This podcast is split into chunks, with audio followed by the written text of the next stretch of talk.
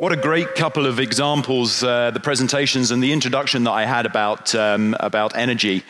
Um, because the start of my presentation, I actually wanted to talk a bit about the, the purpose of E.ON. Why are we working and why is it important that we all believe that we're coming to work every day? So, what's the purpose of our organization? So, I think that this previous presentation that also this guy called Matthew called, like myself, um, gave is actually a very nice uh, segue into what I would like to talk about, which is about what we're doing in, in E.ON.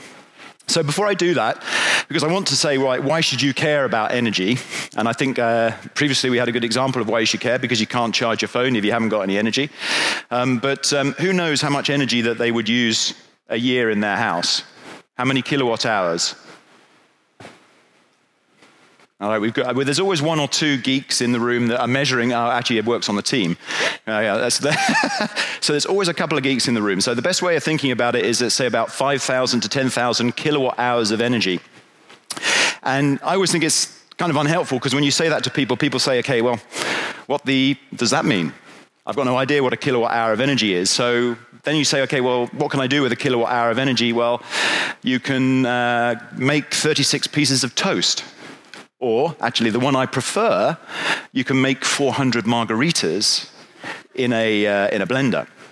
So that means that basically, with uh, the energy that you're producing, you can produce something in the region of 4 million margaritas a year, which, if you're an alcoholic, is a pretty cool thing.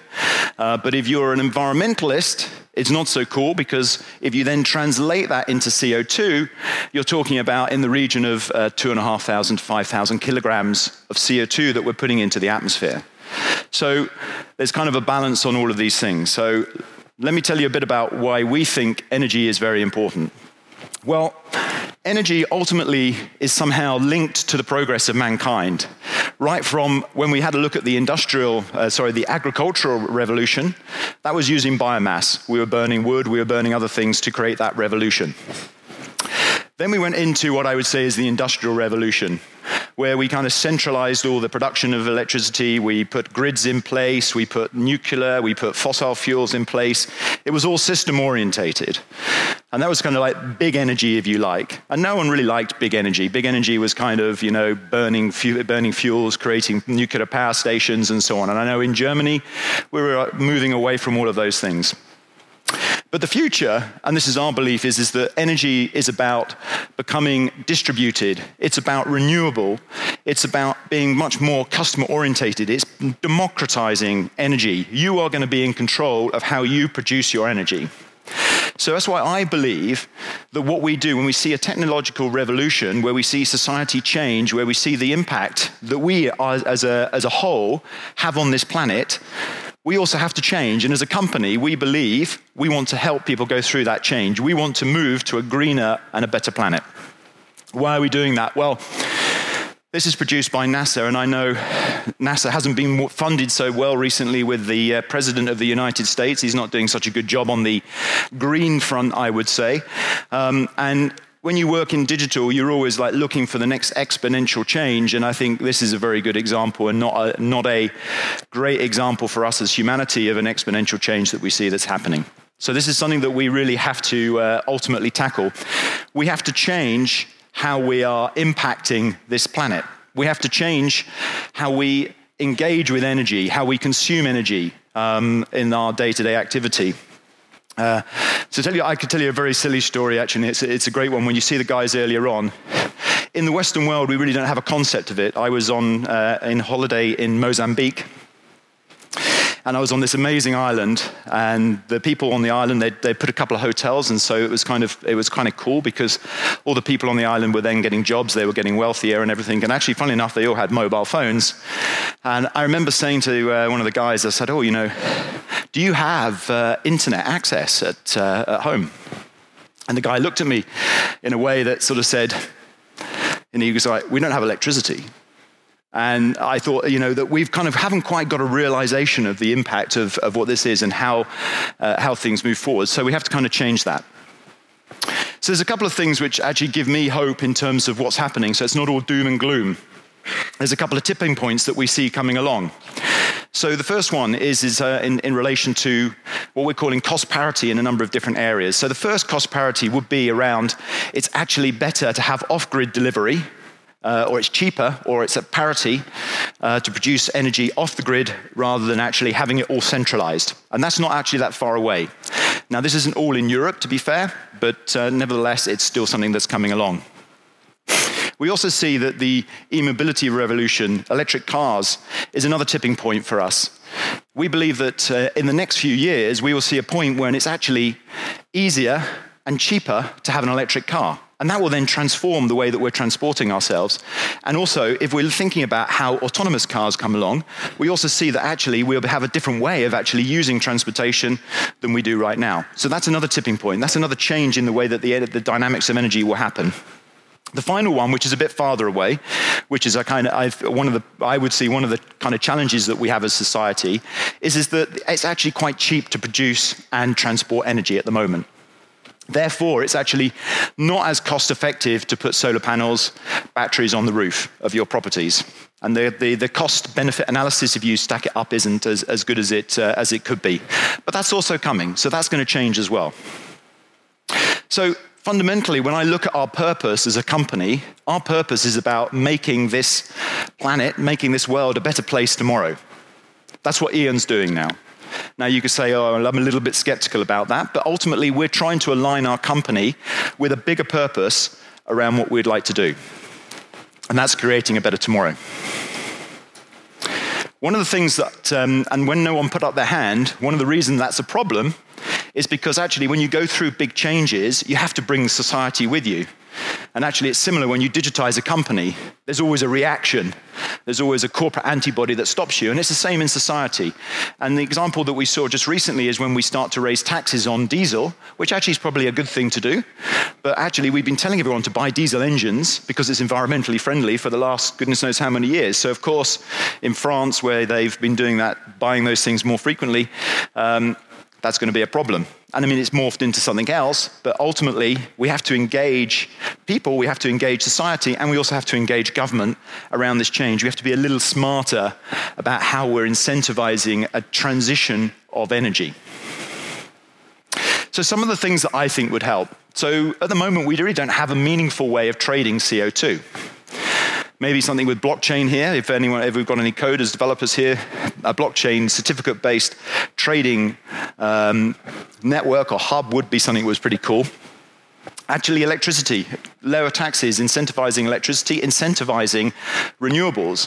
One of the worrying things that you see now is that governments are actually pulling back from the incentives that they've placed on renewable technology. Now, to be fair, if you're a government, if you put an incentive on something, that translates itself into something else, which is usually higher energy prices. So we as an energy company get beaten up because we're having to put you know, the energy prices up. And a lot of that comes back to regulation as well.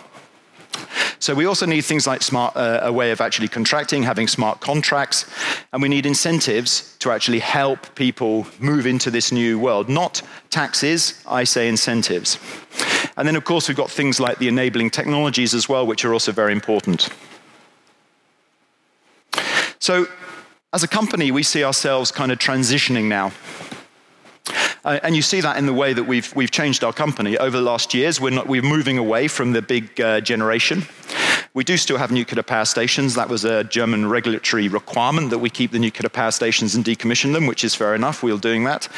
Um, but we're moving less, less, we're moving away from the generation more into a decentralized world. And that means that we also need to kind of transform our company to prepare ourselves for how we will work with our customers in the future. It's going to be different. It's not the same as we've been working with customers in the past. And some of the technology that we put in place, the digitization that we make of our, of our company, will be the thing that enables us to actually be successful in the future. So let's talk a little bit about uh, digitization because that's kind of my job as well. Um, this is like the how, if you like. So that was why we're doing it. Now let's talk a little bit about how we think that digitization, data, uh, and uh, AI or machine learning uh, plays a role in, uh, in the activity. So, what we've done is we've created a kind of a pyramid of things that we think are very important for us as a business. ultimately, when you're trying to change something, the culture of your leadership and the capabilities of your organization is one of the fundamental things that will change you. And it's the most difficult thing, I think, of change in an organization is to try and change a culture, an engineering culture, which is actually a very good culture. If, you've got, if you want to build nuclear power stations, you want a safe, very planned, etc. culture to build that. But now we need to kind of make that culture more agile, and I know that's a buzzword as well. And we also need to make, our, make sure that we've got the right skills and capabilities in our organization to thrive and, and drive things through. Then we start to look at things like process automation. So, you know, if we're looking at rolling out all of our grids, and we still have very big grids, we'll be probably once we've done the acquisition of energy, the biggest grid provider in Germany in terms of bringing electricity and gas and everything to, uh, to the homes.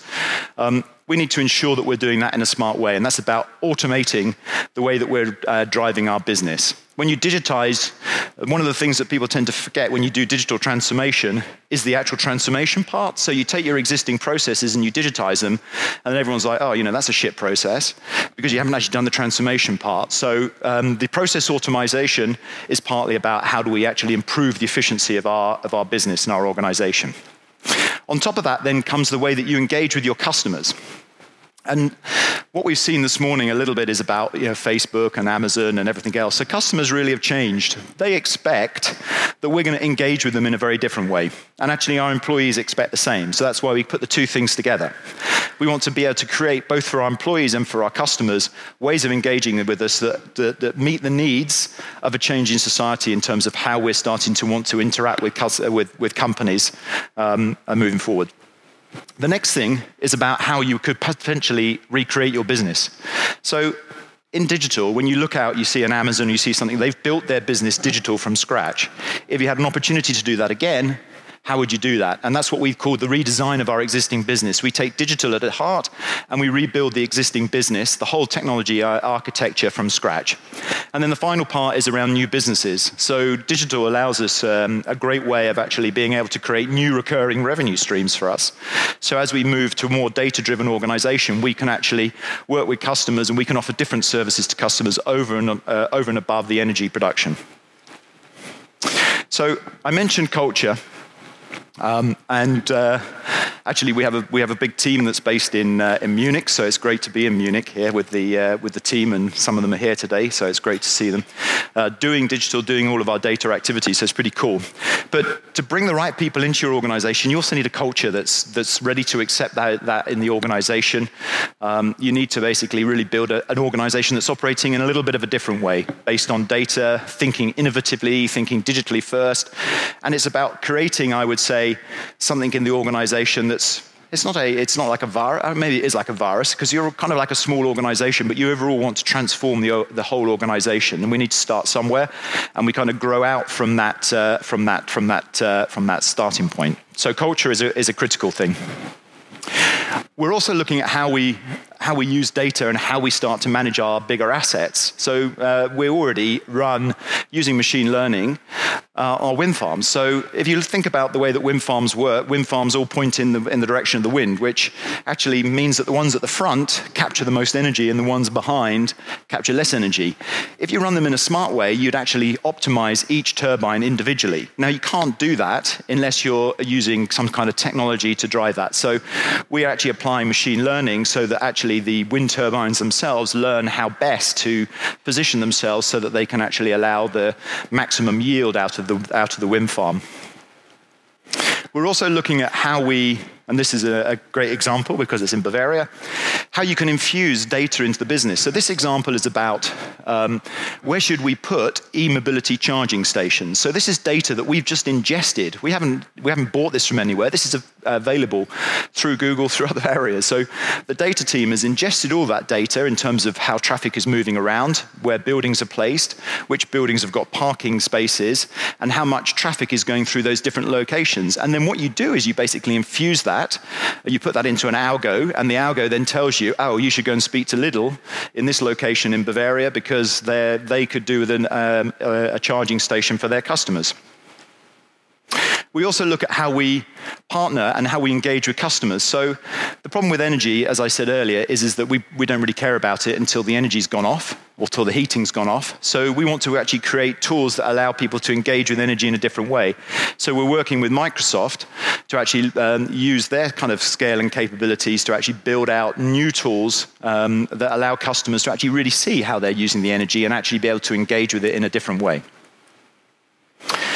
We're also working with our bigger customers as well. So this is another example. Again, data and digital infused together to deliver a different service to our customers.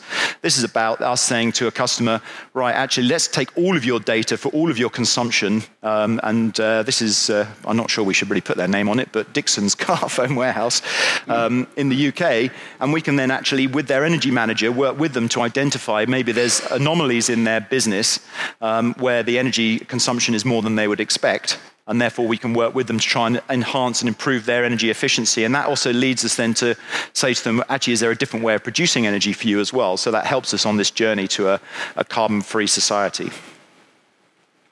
We're doing the same with, um, with, with, the, um, with some of the um, larger towns in Germany. So I think this is another, I'm not quite sure where this one is, but um, with some of the Stadtwerkers and, and so on, we can actually then work with them to help them actually understand how they're consuming energy. And the cool thing about this is, is that once you start to visualize it, you can say, well, actually, hang on a minute, what happens if I add a different asset on? How could we start trading energy between each other? So this kind of leads us into a quite a different future where people are actually trading energy between each other, um, and we kind of enable a sort of a more peer, peer-to-peer energy trading future than we would see right now. So, in summary, just to kind of kind of close up uh, this canter through everything. Um, First of all, my key message is, is that actually the purpose of what you do is very important. Um, we want to create a purpose around creating a better tomorrow. Uh, we are recruiting, so if there's uh, anybody that feels passionate about wanting to make a change to the world, uh, hasn't really considered an energy company in the past, we're very keen to, uh, to talk to everyone about the different opportunities that we have around data and digital and, um, and development. So um, that's something that um, we think is very, uh, very important. We also want to engage with customers and we want to engage with regulators to drive that change. We believe it's our responsibility to try and help society to, through, this, through this change. And then ultimately, it's about building our capabilities to drive this change, to make a difference, to create a better tomorrow. So that's it. Thank you.